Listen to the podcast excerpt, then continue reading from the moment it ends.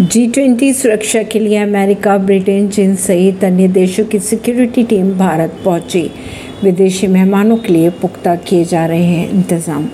America, चीन, Britain, France के राष्ट्रपति प्रधानमंत्री की सुरक्षा के लिए कई दिनों पहले ही एडवांस लाइजन की टीम दिल्ली पहुँच चुकी है। इसके साथ ही अमेरिकी राष्ट्रपति जो बाइडेन चीनी राष्ट्रपति शी जिनपिंग और ब्रिटेन के प्रधानमंत्री ऋषि सुनक सहित अन्य मेहमान ठहराने के लिए होटलों का चयन भी कर लिया गया है। भारत इस साल जी ट्वेंटी की अध्यक्षता कर रहा है। इससे जुड़ी सबसे अहम बैठक 8 और 9 सितंबर को दिल्ली में होने वाली है। जी ट्वेंटी शिखर सम्मेलन के मद्देनज़र सुरक्षा के बेहद कड़े इंतज़ाम करने के लिए सभी एजेंसियाँ लगातार आपस में बैठकें कर रही है। प्रगति मैदान में होने जा रही है। ये बैठक वहाँ पर मल्टी लेयर सिक्योरिटी के इंतज़ाम किए जा रहे हैं, जिससे किसी विदेशी मेहमान की सुरक्षा में किसी भी तरह की कोई चूक ना हो।